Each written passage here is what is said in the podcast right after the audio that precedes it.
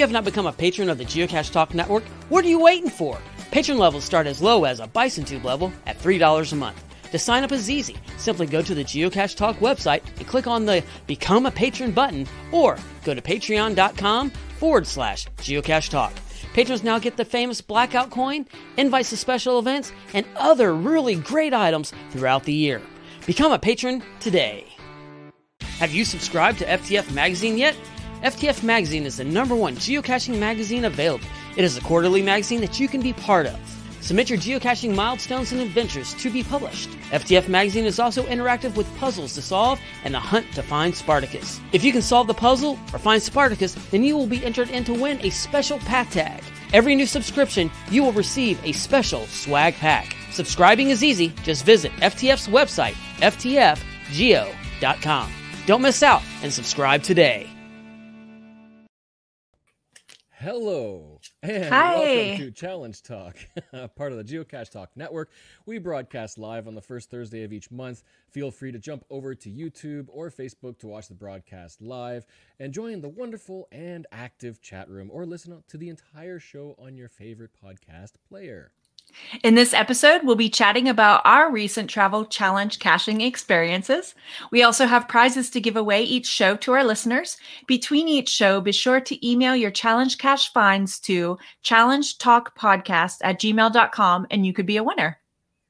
And later in the show, we also play our special game exclusively for our live audience, the Wheel of Challenges. So listen live, get your email app ready, and follow instructions when the time comes so you can have a chance at winning the grand prize, a 1-year membership to Project GC.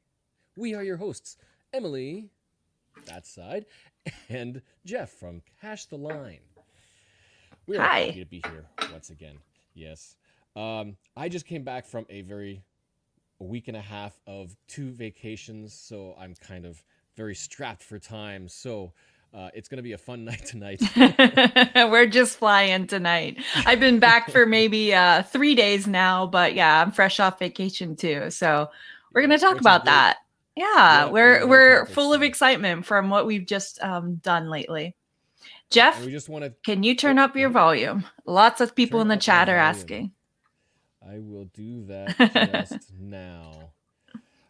So we want to also remind everybody about the GTN 45 challenge that Geocache Talk Network has put to you.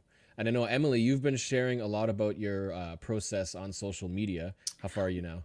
Right. So I think to finish, I need 4 more, what are they calling it? Fitness caches, fitness experiences. And I need to stock 4 caches with swag. I've stocked my own. But, you know, honestly, when I go on vacation, I have to pick and choose, and I don't pack too much swag with me. So I need to do some of that locally. Mm-hmm.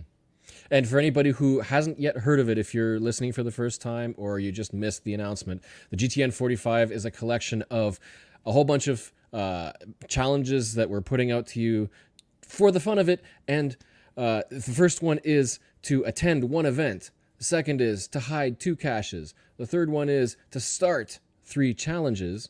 Fourth one, stock 4 caches, so bring swag and restock for people. And number 5 is to solve 5 puzzles, and the 6th is to find 6 fitness caches. Altogether, 45 finds in order to complete the challenge. It's a great challenge. It gets us off our couches. You know, maybe we've done a little bit too much of that lately, but it is nice. It's been nice to get out and do things, and this gives us a targeted thing to do with our time. Yeah, yeah. And it's good because what we're talking about tonight is traveling and looking for challenges. And this is another great opportunity to look for qualifying activities and geocaches, even towards the GTN 45. You can email any of your challenge caching questions, big or small, to challengetalkpodcast@gmail.com, challengetalkpodcast@gmail.com. Every show, we like to update our challenge caching statistics from Project GC. They have a little box on their website that provides information about the current status of all of their challenge caching challenge checker scripts on the website. And as of late, well, maybe about just under an hour ago, the number of active scripts, that is the scripts that handle all of the challenge checking algorithms, are up to 6,634, which is up 152 from last month. There are 37,303 unique challenges. Those are the different parameter sets. So there could be multiple caches that all have the same parameter sets in different regions. So these are unique challenges, and that's up 402 from last month. And we have 45,522 active tags, and those are the unique checkers by GC code. So any number of caches could be duplicates, but there are active GC tags. That's up 559 from last month. So we're getting a whole bunch more. That's good. Yeah, challenge good. Caching is very still good. Growing. And as of, or the search from the geocaching.com website, searching by challenge cache attributes, we are now at 31,694 active challenge cache listings worldwide, which is up 209 from last month. So good. that's the net change. There could be archivals and all that for whatever reason. We're still going up 200. So news from last month. Not too much has happened, it seems, but there is one big announcement. Yeah, for our network. Talk. Yeah. We have 2,000 subscribers on the Geocache Talk Network. All right. If you haven't subscribed, thank you, everyone. You're watching right now. Yeah. Make that 2,000 and what's the current? I haven't checked to see what the current subscriber. I didn't check either. But it is far above 2,000 now, so it's still ticking up, which is awesome. Yeah, thank you everyone for subscribing to the network, for being involved with us, for being here live. I saw in the chat we have a number of people who are tuning in to Challenge Talk live for the first time, so we're glad to have you all. Thank you. Awesome.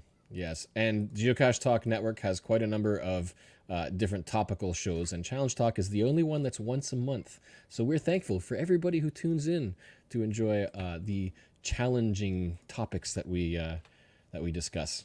That's right. Thank you. They have also begun a brand new souvenir challenge, the Reach the Peak Challenge. This one is going to be going on for 12 months, I believe it was. Maybe 7. I forget. 7 months? It was until 2022. Until March 6th, 2022. Yes. So almost a year. And this one, see, personally, well, what do you think about this souvenir? Do you like the idea of this one? I like the idea. I like how they always try to come up with something new, a new theme to get us excited. At first, it's kind of like, wait a minute, I have to find like a random number to reach the peak, but I get it because the peaks are different heights. So just keeping track of large numbers of points versus maybe 1 or 5 or 10 points. I'm going to have to keep checking in. I'm not sure I'm going to remember in my head how many points I have for each month. Yeah. But I like it. I'm always into their challenges. Yeah, for sure. It gives us new goals, new motivation. I like it because I like the theme that they chose for this one. Even though we're not actually necessarily physically climbing mountains, and we're still the theme is able to change the amount of points every month as well. So you're actually trying to achieve different totals each month. Mm-hmm. So it's not like there's one goal and you're trying to get the goal. Now you've got... Right, and they're assigning points in a different way each month, right? So we're not going to just have a repeat of the last month to get the points again. So they're promoting all aspects of geocaching. Yeah, a few months down the line, if everybody easily completes these souvenir challenges, they might actually give bonus points for people who find terrain 4.5 caches with a high difficulty, or maybe if they have regional stuff, they might actually reward points for finding caches that have high altitudes. Who knows? That we don't know what the makeup of the point earning list is going to be. We'll see. And this is a challenge that features the leaderboard. So any of your friends, an official geocaching.com friend, can be seen on how they're doing and how you stack up against them. So if you haven't officially made friends with other geocachers on the website, it's a good time to do that to see how you compare. Right. And yeah, I'm just checking out what my leaderboard is like right now. And it's not all that, well, there are a few people who have found quite a few caches, and with the makeup this month, including Adventure Labs and multi-caches, some people have a really, really high score. I'm down at 325.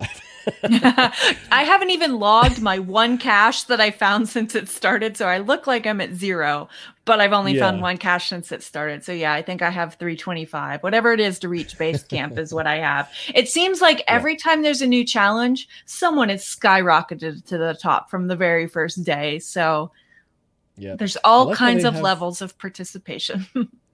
Yeah, and they've got like gold, silver, and bronze icons. For little gold, silver, and bronze carabiners. The carabiner. That's cute. I do have quite a number of drafts in the queue ready to post, and that's going to increase some numbers. Oh, I did so much caching on August 1st, and none of it counts for this promotion. So just one so far. Yeah, we will get there. Another really cool announcement that came out of Canada this past month. If you recall the Adventure Lab series along the Lincoln Highway was released recently, and they're off. And we now have a new Adventure Lab series in Canada along the Trans-Canada Highway, Adventure Lab series. Wonderful. And, and it's going from East Coast to West Coast. This is going to be huge. Cool. Are we going to have an interview on that on Geocache Talk sometime soon? Probably. I'm sure we can look into getting the people involved. People can tune into that and hear how it's going and what it's all about. Yep. There's a great team set up and organizing everybody across the country to their own regions, manage everybody who can get and publish Adventure Labs.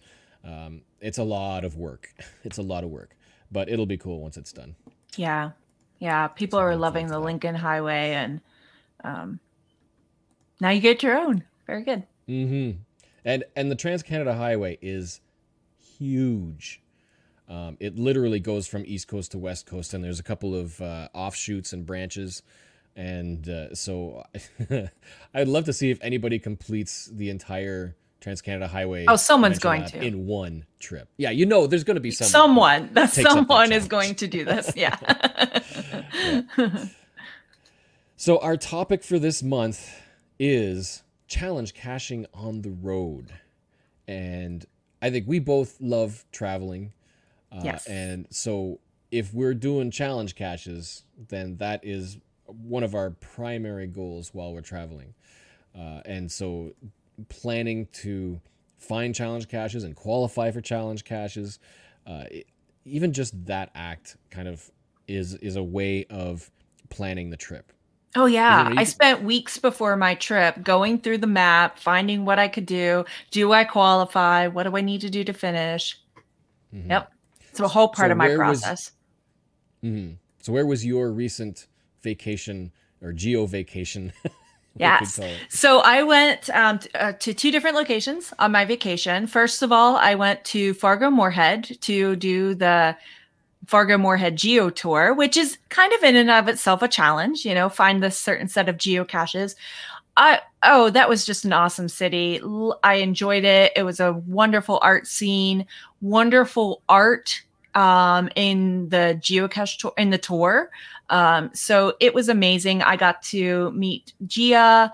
I got to meet Chad Tricassius, who then after the geo tour, I went up to the Gilby area to do a lot of his. Chad's in our chat room tonight. Chad, you might have seen I'm still logging your caches. I'm almost done. There's just so much that I did on my vacation that I'm still catching up. It was just amazing full days. And so while I was in Moorhead, I got a lot of challenges in that area. There seemed to be a lot of, now I can't remember, I know you and Jesse have called it something before, like a step up. So there would be series. One of the ones I saw that was neat was how many reviewers, how many caches have you found by different reviewers? And so it was steps of 3. And I think it was clear up to 33. So 3, 6, 9 different reviewers and on up. So I signed as many of those as I could. They also, there was a whole series of filling in whole months, January to December. So let me see. That was some of the themed string of challenges I found. And then, you know, some other fun ones, 26 cache owners for the 26 letters of the alphabet. And that was actually one of my very first statistical accomplishments way years ago that I definitely tried to fill in. So that kind of brought me back to long ago when I used to live in Pennsylvania and I got that done. Mm-hmm. And then there was a few like different countries, different continents type, a certain number of states. And then I remember there was one challenge. We were exhausted. We were running out of light, but I wasn't going to let that one go. I had to get my name on that log because it was a bookmarking challenge from long ago, pre-moratorium. And it was Noah's Ark challenge. So I had to find a certain number of caches in pairs of 2, whatever animals I chose out of my list. So you know, like 2 moose, 2 caches with moose in the name, 2 caches with bears in the name, and so on. And so since I did all that bookkeeping work, I had to get my name on that log, even though we were looking after dark and feeling kind of awkward about our location. But it was fun. So that's what I did in Minnesota. And then I went on to Utah to spend some time with family. And while I was there, if you recall, back in February, I was working on it was called a Towns Around Here Challenge. Again, pre-moratorium. You had to find a cache in one of each of the towns that the cache owner chose in his county. And I went for a cache, DNF'd it, and never connected the dots that because I DNF'd the cache, I needed to find another one in that town. So I had every cache in every town except for one. So this past trip, I went up to that town and got that finished. So not only did I get that one cache, but immediately it qualified me for that challenge. So that felt good to avenge that challenge mistake and in a place that I couldn't easily fix. And then I found a little park with a lot of diamond level achievements. So this is the Project GC badges. And so, so it was diamond level fizzy matrix, diamond level 366 calendar, diamond level attributes achieved. There was a 365 streak. I will never qualify for that, but I signed the log and so on. So I found that little pocket of caches while I was in Utah as well. So, you know, I just looked for whatever I could find and got my name on a lot of challenge logs this trip. Hmm. That's a lot of planning for all of those. It is a lot of planning, especially, well, and even I was planning for my parents, you know, I when I travel with them, I try not to be exclusive, you know, and so I was hoping that they would qualify for a lot of the ones I did too, because we cashed together so much and luckily they did. So I wanted them to have a good time and not just be signing a bunch of logs for caches they couldn't claim yet. Yeah, right. And just to touch on one thing you mentioned, those Project GC badges. If you aren't aware, on projectgc.com, you can go to your account profile statistics. So on projectgc.com, in the header under profile, or statistics, general, or profile stats, it will take you to the page where you can look up, well, anyone's profile, but yours by default. When you scroll down to the badge gen tab, you'll get that list of all of the badges that Project GC has statistically awarded you. And a lot of people look at this. I don't often look at it, but there are some statistics that are fairly challenging to accomplish. And those are usually those little tags on the side of the larger badges They're like little extra bonuses. Yeah, they're like add-ons. I haven't looked at them for a while, but yeah, I like that. Because there's always like, another layer you can add to this. You can always challenge harder. It's not just the one badge. It's getting an 81 grid of traditional caches instead of just a fizzy grid or a FTF. I can't remember what the FTF one is. I think that's a certain number of FTFs. I can't remember. They have the information about all of what they all mean on their website as well. There's a lot of stuff to look into, but if you love earning badges and achievements, then this is a list you want to look at. Right. And it's, a lot of those are very acceptable types of challenges to hide these days. Yeah. So it really, if you're looking to start somewhere, need an idea, check out the badges. Yeah. And because they award them in difficulty levels, those different tiers, then they're certainly much more accessible than just earning smileys for really difficult challenges. Mm-hmm. Yeah, and then you can hide tier challenges too.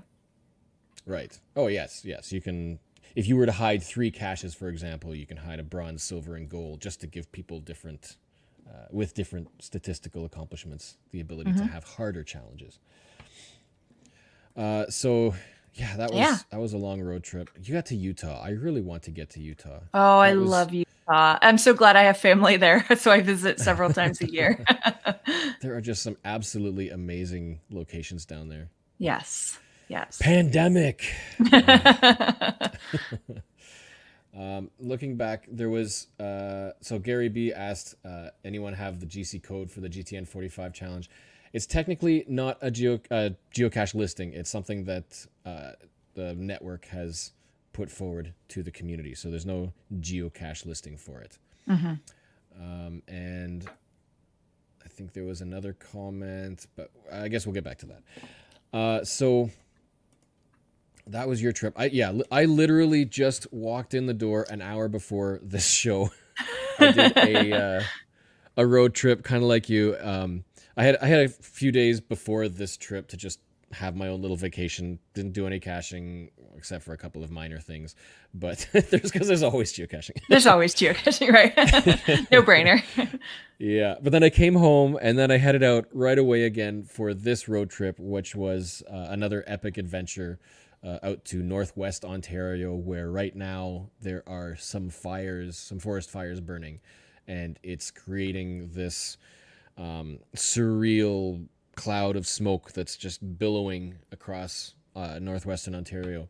So this road trip, it was about 2 days up to get there and 2 days back. And as you're heading over there, the smoke was getting thicker and thicker. It was like a huge fog. We don't have this often in Ontario because we have a very natural, warm, moist climate over here. So we don't get a lot of fires, but there's been a heat wave and drought over in the west. So that Manitoba, Ontario region has been dealing with that. So it was a different experience. But this road trip, like you were saying, planning for caches along there towards challenges, looking for challenges, personal goals, all of that stuff. And I didn't get nearly as many caches, I think, as you probably did. But that's mainly because it really is about a 2-day road trip to get to our destination. And it was fairly packed and intense. I don't think I could have fit anything else into that road trip. I just barely got back in time as it was. Right. And I am in dire need of sleep. But looking along there, so it's not the first time I've taken that route. It's a gorgeous, wonderful route. Most of it is on the Trans-Canada Highway, where there will be loads of adventure labs, almost certainly highlighting all of these locations that there are already earth caches and physical caches and virtual waypoints, all that stuff along here. It's going to be quite the trip. But so looking for caches that I hadn't yet found that were must-find caches. I went looking for just a couple of self-proclaimed world's most sorts of caches. One of them was the world's easiest to geocache. All right. Which... So what's that? Well, spoiler alert. So in Ontario, because we're right next to Quebec, there's a lot. French is the second language. So we have a lot of signs, especially in the north, have English and French. So when you're driving along a country road, you might have a hidden entrance, hidden driveway sign coming up around a bend. So in that area, not down south where I'm at, but apparently up there, there are a lot of these signs. But it's not just hidden driveway. It's hidden for in French is caché. And masculine or feminine is with the accent, one or two E's, whatnot. But if you look at it on those signs, there's hidden English and caché below it. Love it. So, yeah, and so it's just pointing right at the caché. So there will be videos. All of this trip, there were videos. So there's a whole series that's going to be coming out on Cache the Line for this road trip, and that's going to be one of them. Good. All right, can't wait. There was also the world's largest TB dog tag, travel bug dog tag. I mean, because they're self-proclaimed, they may or may not be. I don't know, but they say that they are the world's largest dog tag. I know Cache Canada has already done a video on that one, and I've got one coming up now as well. There's also one. So some of these you're not really earning anything for. There is one that I wanted to get that I targeted, the northernmost challenge in Ontario. I was skeptical about that. I saw the time like, really? Northernmost? I didn't think it was all that far north, but I did a search for challenges, active challenges in Ontario, and sure enough, there was nothing on a more northerly latitude than this challenge cache. So, of course, I had to get it. Yeah, cool. And the nice thing about that one was it was on the same trail as a California Fizzy DT that I needed. And this was... a 4.5 September 2004 cache, and out after a long hike. It was about a 5K hike to get to it, and California Fizzies. We've mentioned it before. It's the first challenge that was really put out to people where you've got to complete a fizzy, but this was long pre-moratorium, so it has that date restriction where all the caches have to be published before that challenge cache. That means that no new caches can fill those missing DT grid spots. So these date-restricted challenges, while grandfathered, are going to only get harder and harder and harder over time. Absolutely. As all the qualifying caches slowly get archived. So with my grid, I'm still trying to complete it. And this one, I think there were 2 or 3 maybe qualifiers in Ontario that I could look for, but this was like right on the route and on the same trail as this challenge cache, so had to target them both. They were on the list. Awesome. Another one that probably could be fairly common amongst the states wherever you live and provinces is to find the oldest active cache in each county in your region. And I know, looking at some of you do your county challenges in the U.S., your states relative to Ontario are kind of small, and you've got a whole lot of counties in your states, and it's there's a lot of counties, but it's not a whole lot of driving. Whereas in Ontario, you've got to drive 2.5 to 3 days to get from one end to the other.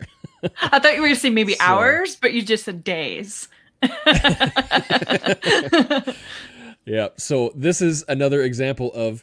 When you're on a road trip, you don't want to miss the opportunity to get some of these obviously rare caches because there's only one that's the oldest active.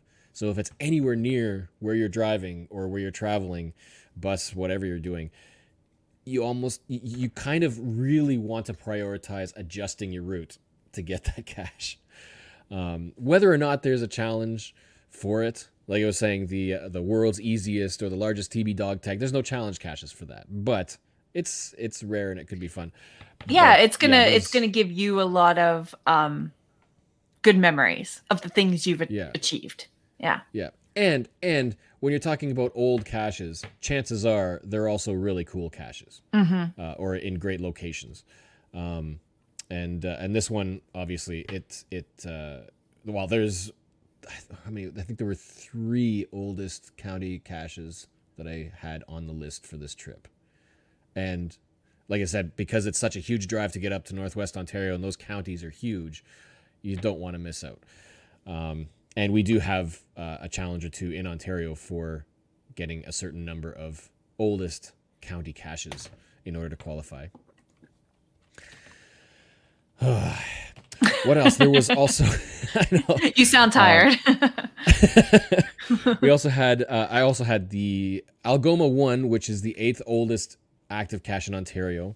And the oldest cache in Ontario that I hadn't found yet.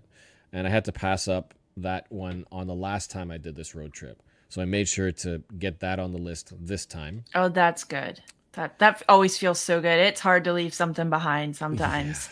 Yeah. And you got to prioritize your scheduling and your timing. And yeah, I had to cut a few caches from the list on the way back. But I already know that there's going to be another trip coming up probably next year doing the same thing, if not earlier. So there's going to be more opportunities to get those distant ones. Good. What did I also have? There was one. There was one challenge cache coming back that has been on my list for the longest time, and it only has one requirement, and you can't qualify at all before finding the challenge. So what could it be? Because everything is an ALR, right? You've got to build your stats in order to qualify to sign the cache and log it as found. Well, this one, you have to drop a travel bug in the cache that's traveled 10,000 kilometers or more in order to log it as found. Okay. So technically, you're doing that at the same time as logging it as found or signing it. You're kind of doing it before, but yeah, you have to drop a travel bug into the cache, and so obviously you have to log that with your find or as a note, however you want to do it. But if you were to check your statistics, or this is a pre-moratorium challenge, so it would just be a matter of saying, I guess, which travel bug you dropped, and then the CO can check the stats for that travel bug to determine that you qualify. So that has been on the list because it's right off the Trans-Canada Highway, and you pass it so many times, keep forgetting to check the travel bugs that I have, because it can't be your own. It can't be a dip. There's some other requirements for it. Let's see if I can pull it up. So that takes planning. It sounds simple, but yeah, all the things have to be just right. You have to be prepared for that one. And it turned out to be a really great location. Cool. So it is the 10 years, 10,000 kilometers trackable challenge. And the requirements... scrolling down, rules. In order to log this challenge cache, you must drop a trackable item that is challenge eligible, which is then defined as having traveled a distance in excess of 10,000 kilometers, as seen on the page on geocaching.com. But there are other rules. But wait, there's more.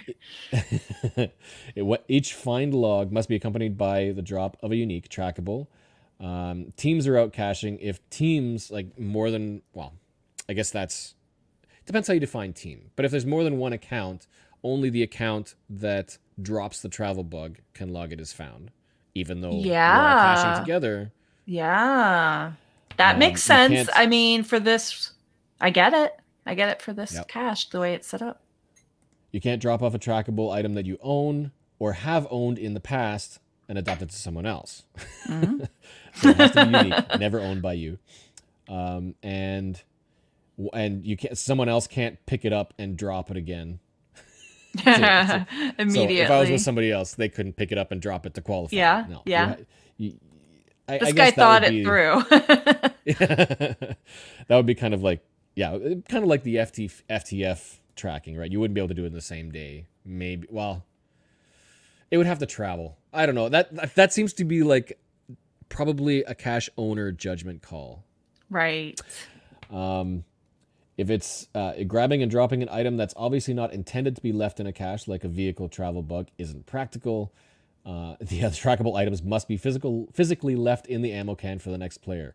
So no, you can't drop and pick up your traveling vehicle in order to qualify. And it does qualify as it does serve as a travel bug hotel, obviously, as well. Mm-hmm. Makes sense. Yeah, and it's at a beautiful location. It's also in an upcoming video. Great. It was a great cache, great way to round off the whole road trip. This trip was, if you were watching some of Dave, London Westie, Cache Canada, Dave and Karen's social media posts, they've shared some, and I've shared a few photos as well. We were going to visit Jimmy's Castle, which is a virtual cache out in the wilderness of northwestern Ontario, but it's a historical landmark and is being kept up by volunteers and donations. And the value and the meaning of that location will be explained in upcoming videos from both of us. But it is a historical location. It has quite a backstory. And I think a lot of people in Ontario know about this location, and eventually will probably get around to visiting it, if they haven't already. It either requires a very long camping trip to get to, or a canoe trip, or a very short float plane trip, which is what we did as a group of 8. So I saw that. That looked exciting. Oh, it was awesome. Yeah. Cool. So can't wait to see it. That was the main target of the trip. Yeah. And so Cache Canada was doing that. I'm pretty sure that they've also found a whole bunch of caches and targets for challenges. I know they're working on their Earth Cache Fizzy Grid. I know. I can't remember what their current stats are for that, but I think they're just maybe 4 or 5 DTs away from a full Earth Cache Fizzy. Oh, that's awesome. Can't wait to hear about that then. We'll feature that on the show. Oh, yeah. We'll have to get them on to talk about that one. That's intense. Yeah. Yeah. Good. The one other series that I wanted to mention for this topic was the Road to GCD. If you don't know what GCD is, it is geocache. That's all the oldie geocaches were called geocache, because I think that was before they had titles in the database. Right. So I've actually visited that cache a couple of times. It is at the top of a mountain hidden by hide and seek in June of 2000. It is a coveted Jasmer cache, and you can see the terrain. It is a fairly steep climb. Mm-hmm. If we switch over to, let's say, world imagery, that'll show what it looks like. So from the main road coming along down at the base, you can see that the trail zigzags that you have to climb to get up to the top of this mountain to find GCD. And this is hiking. The road, you can drive up part ways, but there's a parking spot maybe about a quarter way up or so, mm-hmm. and you've got to hike the rest of the way. And it is a steep incline. Not a long hike, but a short horizontal distance and a fast climb height. But, I mean, it's a beautiful location. You get to the top, you've got a ridge. You can look out and you can see the other mountains. But... now there's a few other caches also placed along that hiking trail for people to find. Mm-hmm. But the thing that I wanted to raise was that there is a challenge series on the road to GCD. Now, this challenge series is in the shape of a D, I guess, because GCD. D. Mm-hmm. But they created it using that little loophole where you can put because you have to provide the location of the cache, they provide the final waypoint, which is the location of the cache. So mm-hmm. the posted coordinates are the GeoArt, but you basically look at the final waypoint to know where the cache is. And until HQ decides to show found caches at their updated coordinates, you can't really see it on this map. Cachely will show it, but the point is, all of these caches in the D, there's mm-hmm. 1, 2, 3, 4, 5, 6, 7, 8, 9, 10, 11 caches are all challenge caches. And you can find them as you're driving your way to the parking location for GCD. Okay. The reason I want to mention is because these challenges are not necessarily all that easy. They're relatively low D's, difficulties, but they, remember we mentioned before that a lot of difficulties can be related to your own region. Mm-hmm. So I think some of these challenges might be easier over here, like over where the caches are, not necessarily where I'm at or where you're at.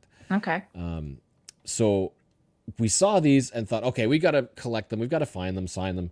And at that time, when I went through that route, I think I qualified for maybe three or four of them. So signed them all, stuck them in a bookmark list, and every so often check back to see if I qualify. And now, as we can see, there's one cache that I haven't, and that's number 6. That's going to fill in the bottom of that D. Yeah. And that number 6 challenge is the 4.5 difficulty, which is a challenge along the way to GCD, who have found at least 100 geocaches in at least 10 states or 10 provinces or 10 territories, boroughs, or countries. So it's basically you need to have 100 caches in 10 different regions. And there because it's a pre-moratorium, there's no included challenge checker. But if I turn on my Project GC browser plugin, there is a challenge checker in the sidebar. So someone has created a challenge checker and associated it with GCD, or this particular challenge. So if I were to open that checker, it as a premium member, it already shows that I don't qualify. But you go to that checker, say run the checker, and it gives you a little breakdown. This particular challenge is using a script that I don't necessarily find all that helpful. It only shows. It tells you what you have qualified, but then it only shows one or two close maybe to qualify. So you kind of have to do a little more research to figure out everything else that you need to qualify. So it's showing me I have 92 in North Carolina, and I have five regions with 100 finds. So I still need 5 more regions, and it's only showing North Carolina with 92.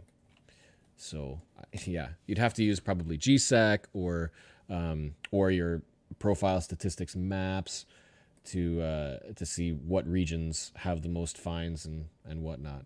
Yeah. It requires a little more traveling, probably a little easier for people in the U.S. because you've got so many states that you can get to. Ontario, not so much. Right. Going down. Yeah. So yeah, scrolling down in the map to United States is the best bet, and 5th is North Carolina, and then 72 in Washington, 51 Oregon. So I've got a lot to go and a bunch of other states. Gotcha. So it's going to take a lot for someone in Canada to finish that challenge. That's cool. I like it. I want to check my own stats out on that challenge. I'm curious. And in the chat, Kitty Catch says she only has one challenge left in that D that she needs to qualify for. So that's pretty cool. Mm-hmm. Yep. She said it's number 7, find at least 1,000 finds for at least 5 years. Okay. Yeah. Yeah. And I remember seeing those ones right now. I've got another one similar to that I'm working on in Ontario, which is 2,000 finds for 3 years. And it's once you get 1 or 2 years and you see that you're on the way, you just can't stop, because then you have to start all over again. Yes. If you fail. Yes, for sure. Now I want to say something. Those plugins, I was trying to log some caches while I was in Utah on my mom's computer, and I missed them. She didn't have the plugins. And so I didn't realize how much I end up using those on a regular basis. And we do get a lot of questions. So Kitty Cash did ask, what did you turn on so you could see the checker? And we get that question a lot. So do you want to say a quick note about Project GC plugins? Yeah, we might need to add a little bit of information on the Challenge Talk webpage on geocachetalk.com because we tend to show it in every episode, and explaining all the details in every episode might be a little much. So yes, to recover it briefly, on the Project GC homepage, you'll, I believe it's in, under the Home tab at the top, Go down to web browser extension, and it'll give you all the information to install that in your browser. It works under Grease Monkey and Tamper Monkey for Firefox and Chrome. And they say it's not been tested on Opera Next and Safari, but if it runs under Tamper Monkey, then it should. So basically, your browser has the ability to have plugins. And so Grease Monkey and Tamper Monkey are a plugin that allows you to create your own scripts. So what Project GC has done is created a script that you can install into the Grease Monkey or Tamper Monkey browser plugin, and that allows you to get a whole lot more features on the geocaching.com website. Yeah, and you can choose your features. So I have a lot of them turned off, and I just turned on the ones that I get instant value out of. And then if I want something else, I can turn it back on. But some of the features I have turned on are, is it the latest 5 logs? They give you little symbols at the top to show, is this a quick view? Does this have a bunch of DNFs? Has it been maintained lately?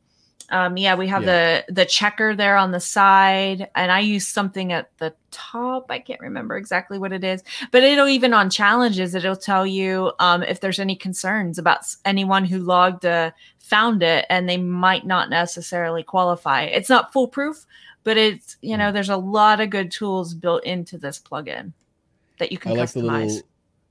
And the little addition on the side here as well is...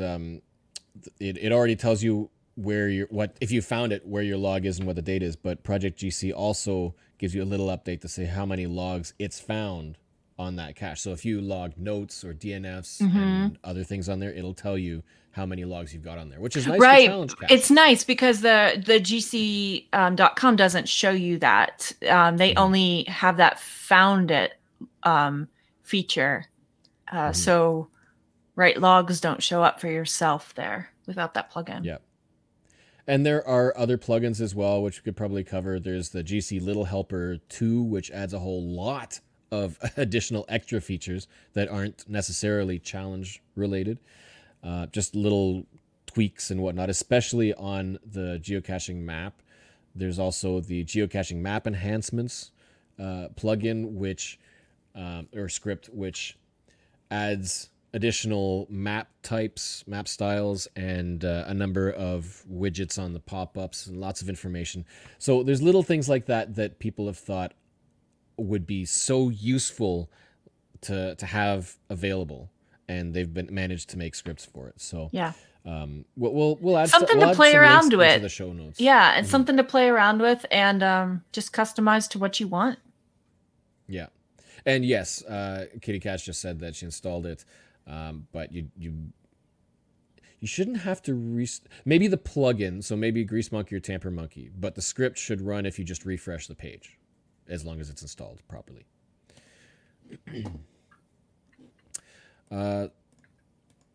So has there been anybody who's done a road trip or planned for challenges in chat?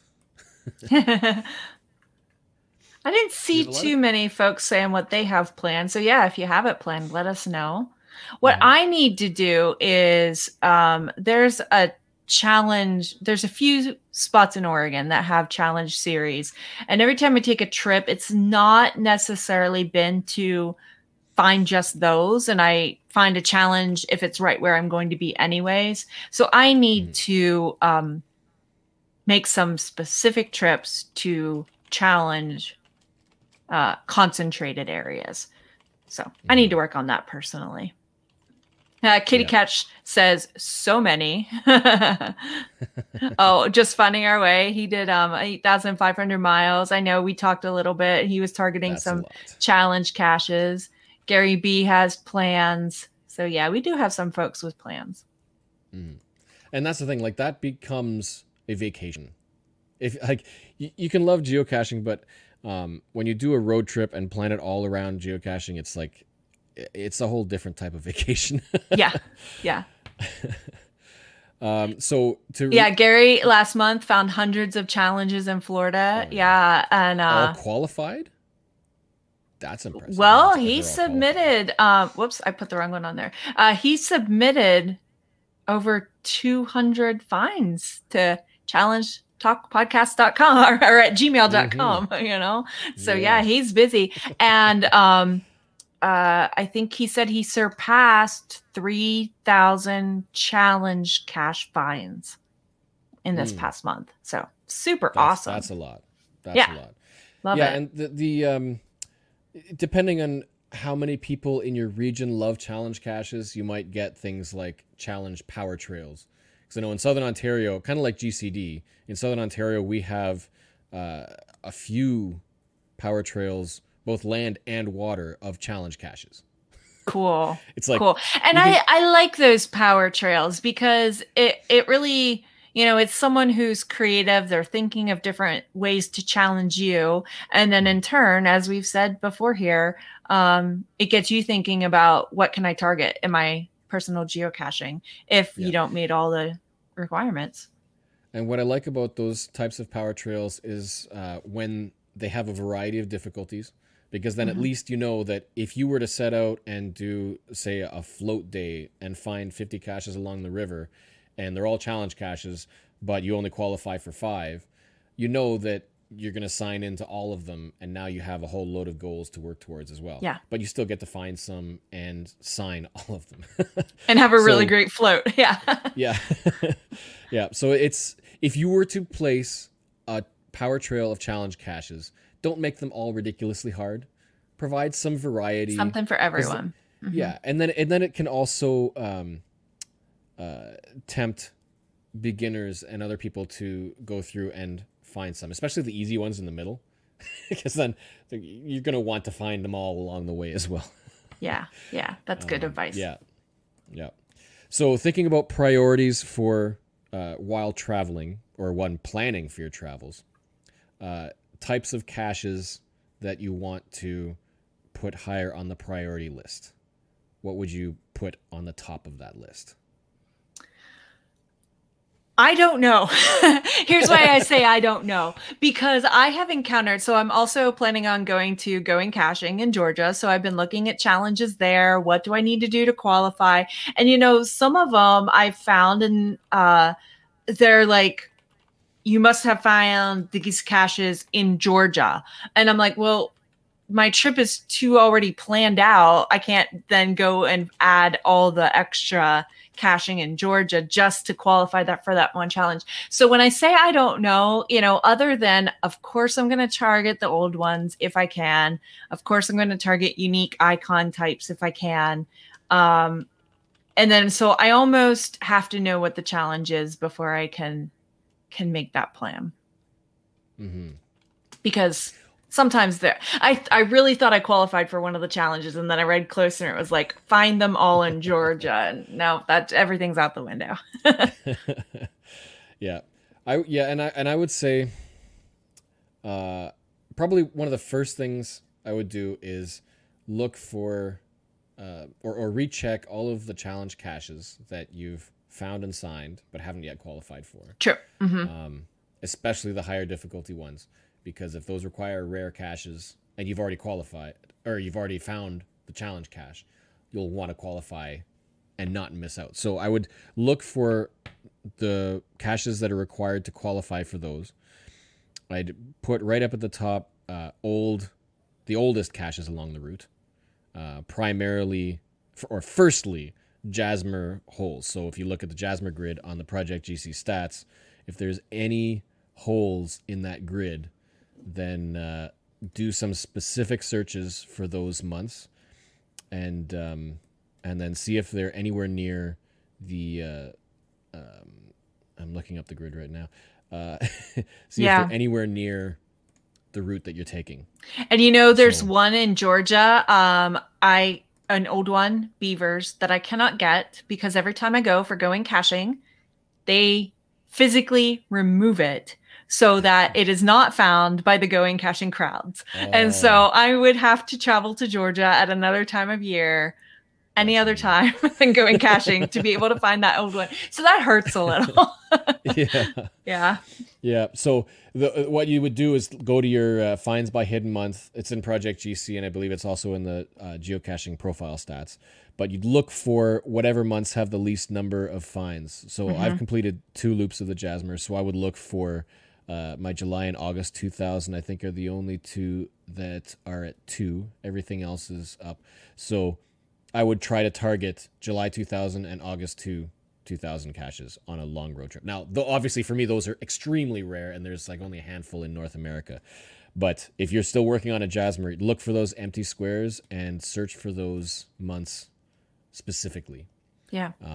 A lot of them, especially the older ones, will already be in bookmarks, bookmark lists for people who've either found them or made a list of Jasmer qualifying caches.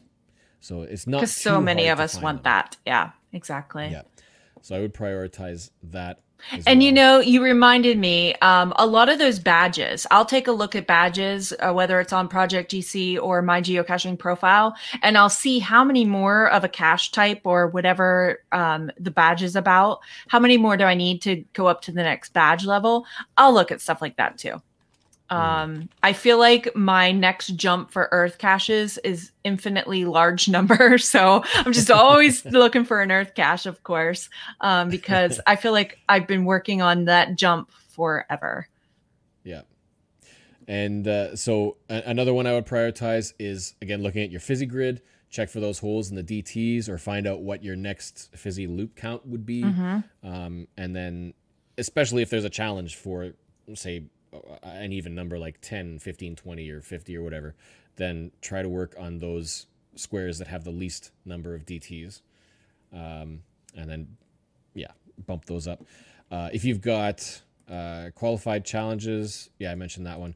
The California Fizzy is another one, only because it's so unique and rare. I would say specifically look for DTs published before the California Fizzy date. Around here in Ontario, we have one that's similar, but I think it's a few months or a year or two later, called Tequila 81 Proof, which is exactly the same, completing a fizzy grid before of caches published before that cache.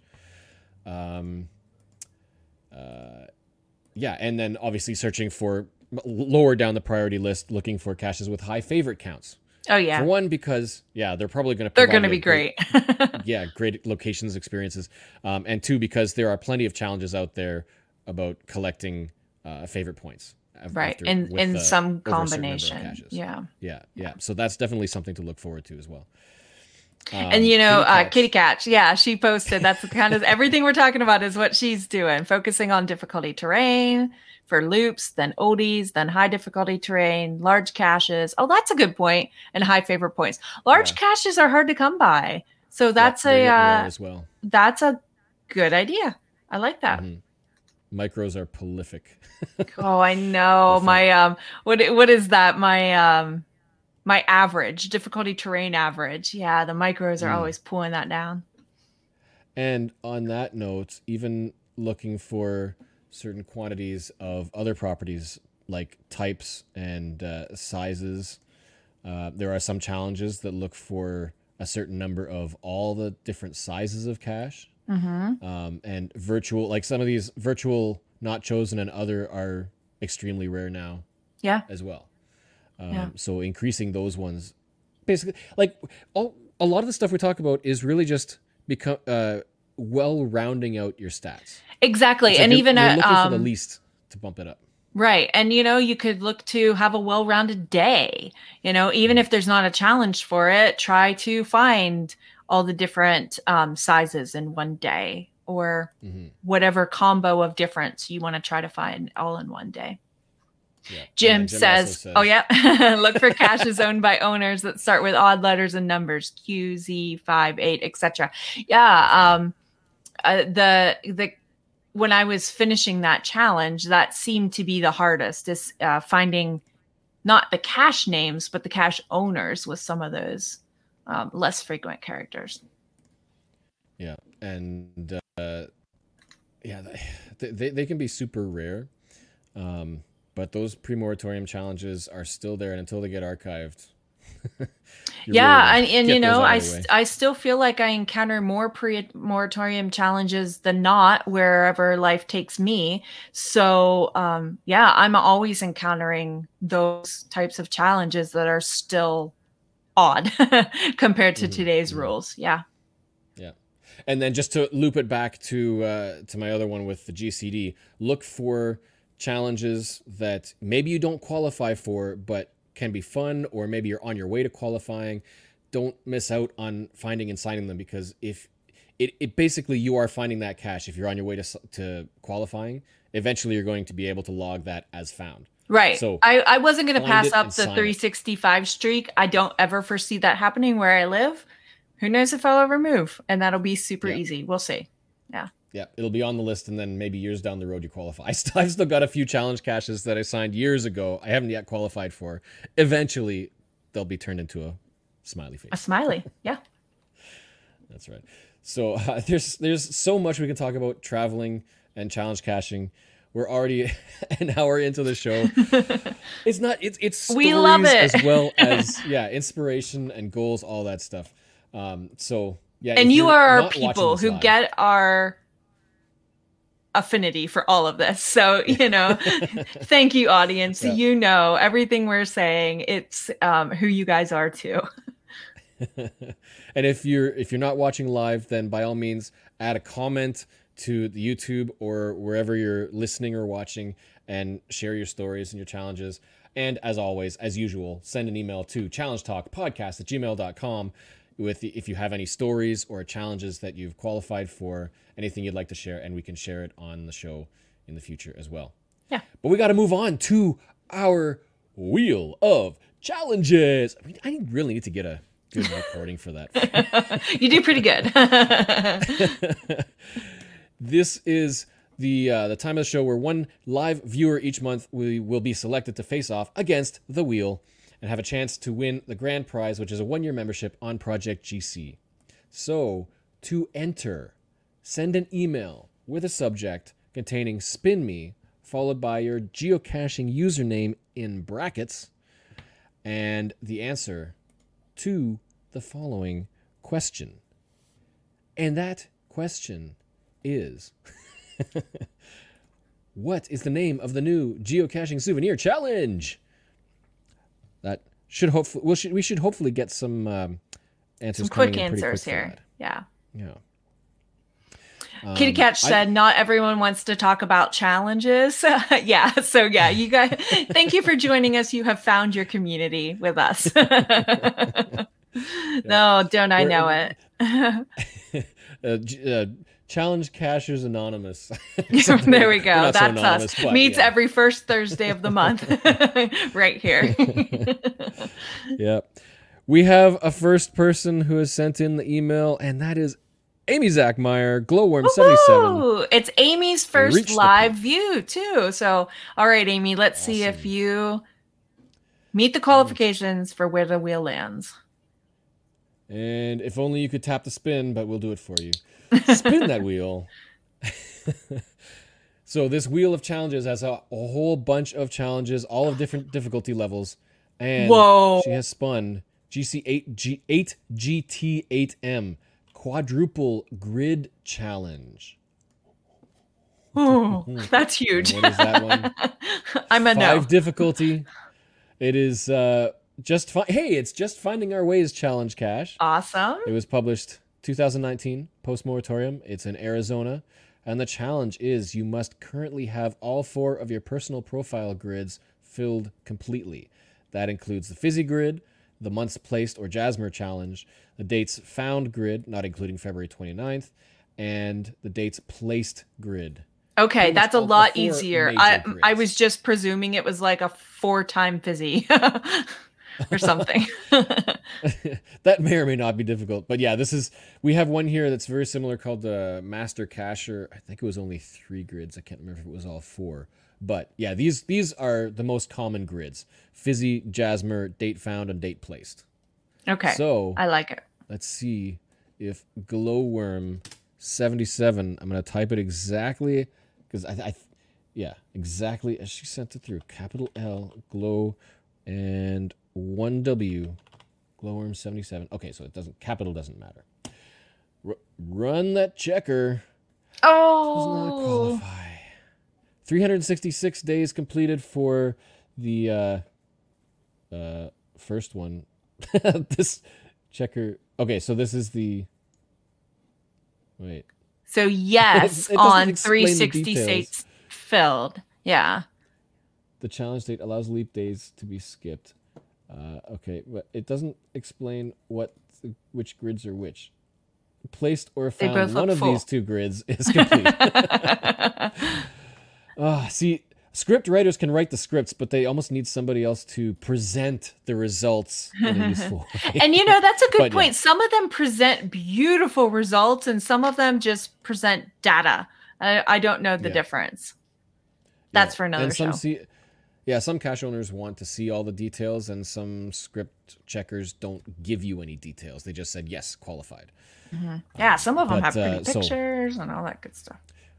One grid is at 365 out of 366, and the DT grid is very close. And, the Jasmer. And so, okay, Amy, there you go. July 2000. And August of 2021. Oh yeah, that's easy.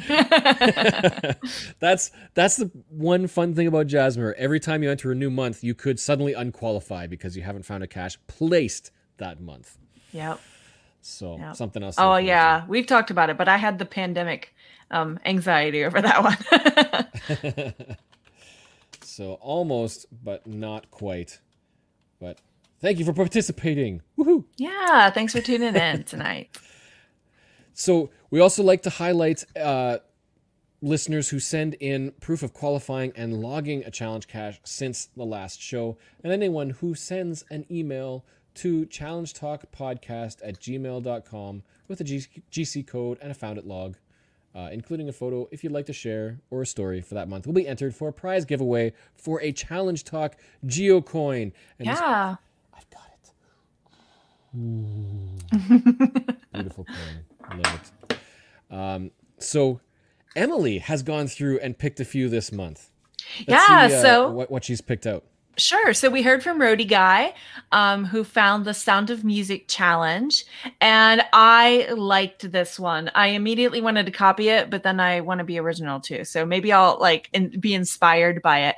I liked that this had the different songs from the movie, and from that song, the owner found a type of cache or something related to caching. So the hills are alive with the Sound of Music. That's your earth cache part of the challenge. So this was just, of course, my favorite things, caches with find a cache with at least 50 favorite points. So that was I liked that. It's I believe this one's post moratorium, and it's very statistical based with things that can be easily found, easily assessed, but with just such a creative spin to it.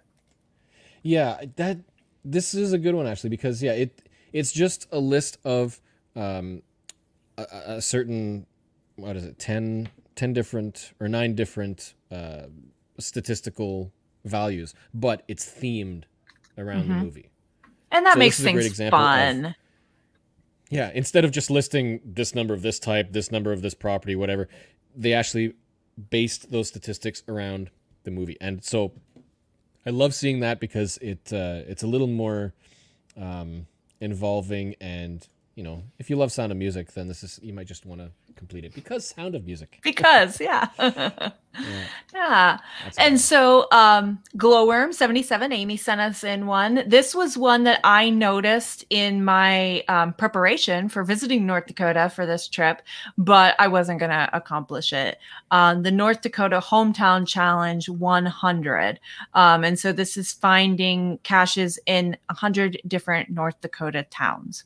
I knew I was not going to get to 100 on my short trip. But Amy's done it as a person who lives in North Dakota. Only this one was on the wheel. Right. Yeah, and we don't see it as much these days, maybe in some regions, but yeah, another cache published by the regional group of geocaching. Mm-hmm. Usually you might see a little badge on those caches for that region's association of some kind. And I know that used to be a lot bigger in the past. I still do it on every cache I hide, so that if there's any newbies, they know that there's a group and they can join us. I have a hyperlink to our Facebook group so that they can find us really easily. Mm-hmm. Know that there's a community out there. Yeah, yeah. Instead of hoping that they just find event caches. Right. And I don't even think some people know what that is. So, you know, every little thing I can do to involve folks, I try to do that. Yeah. So let's see. Zippertiff found a cache that she signed the log 6.5 years ago and finally qualified in July. And so that's the lower 48 challenge, 48 caches. Yeah. So I wanted to highlight that your patience paid off for finding caches in all 48 states. Mm. Yeah. All 40 of the lower. So the lower 48, that's not including Alaska and Hawaii. Hawaii's lower, isn't it? Or is it higher? Well, it's lower, but it's not contiguous. So yeah. That's usually it. Yeah. Yeah. 5 difficulty. Yeah. Yeah. Yeah.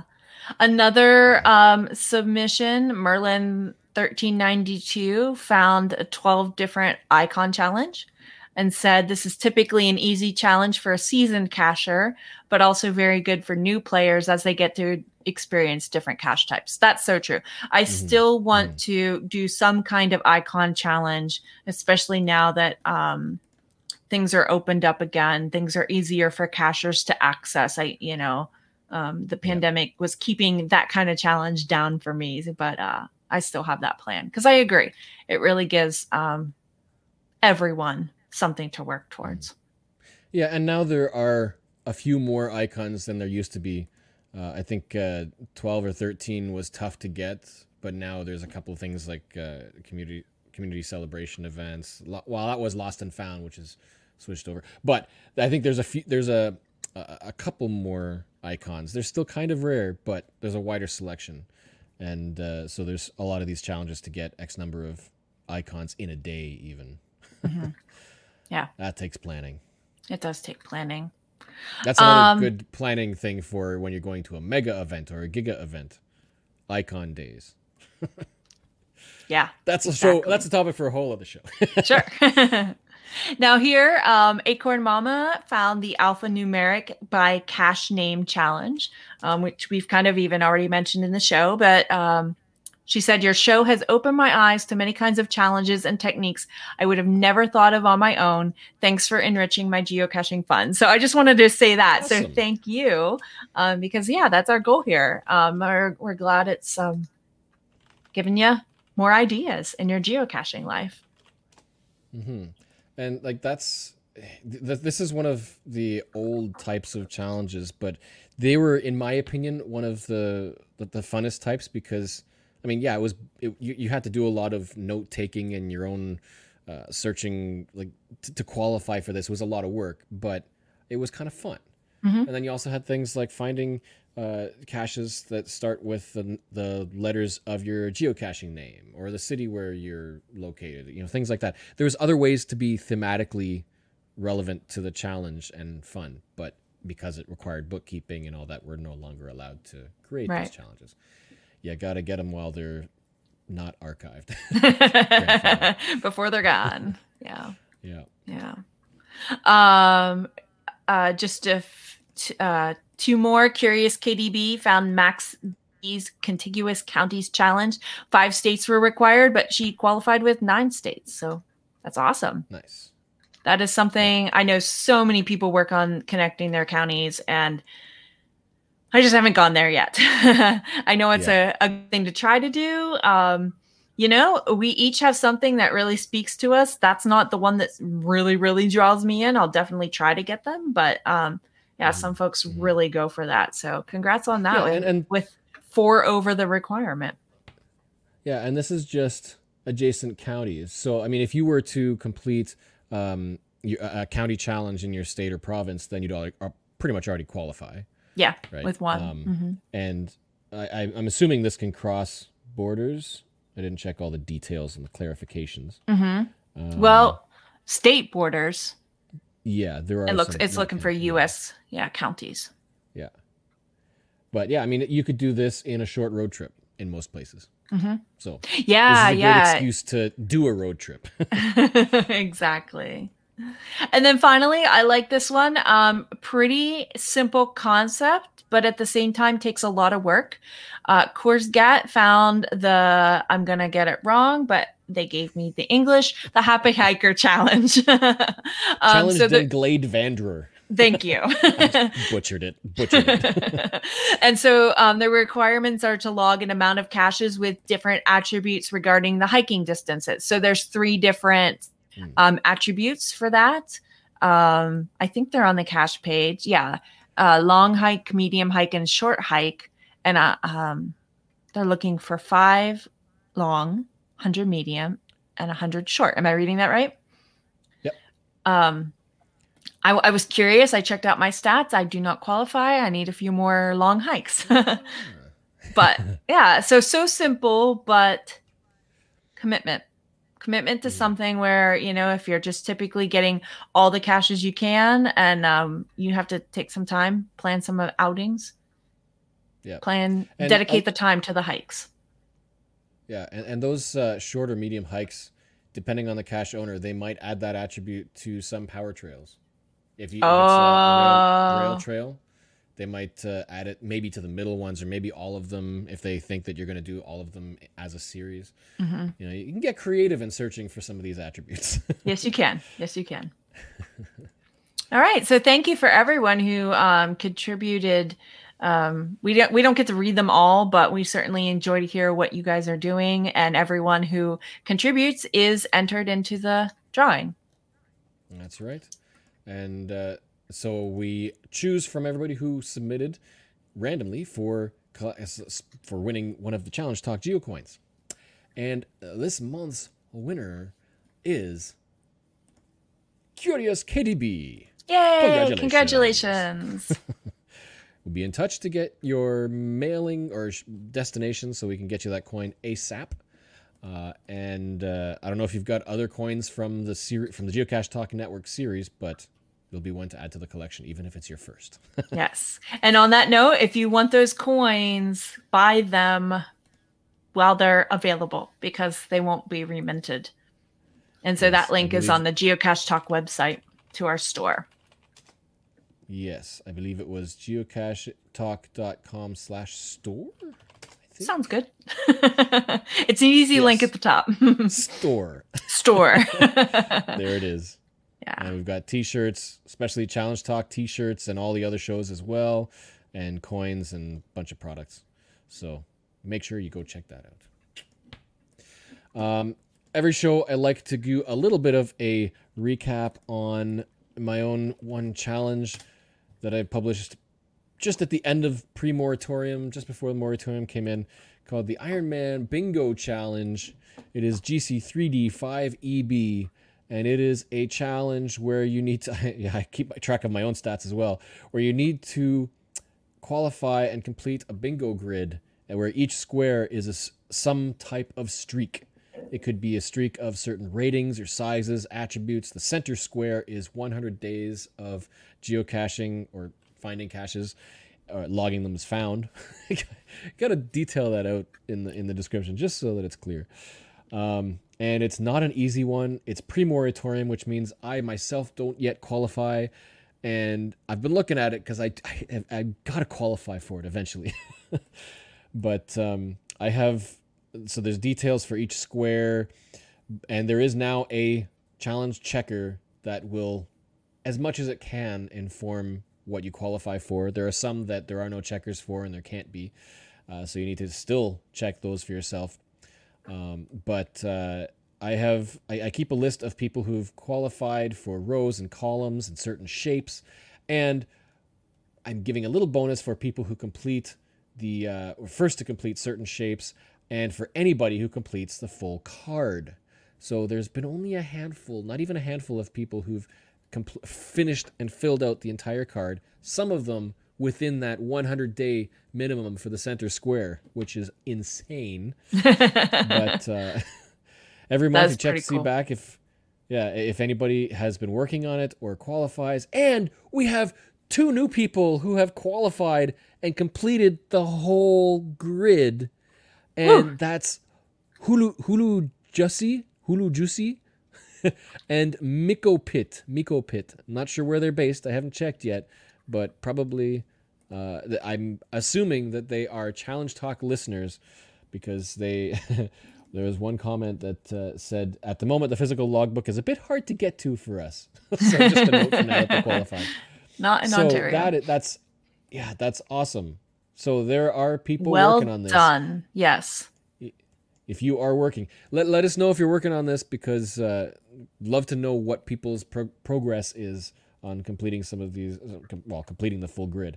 So I've extended that challenge for completing the full grid. Anybody who qualifies will get one of the special geocoins that I'm working on getting minted this year, and we'll send them out to you if you complete the full card, with extra special kudos if you do it within the 100-day minimum.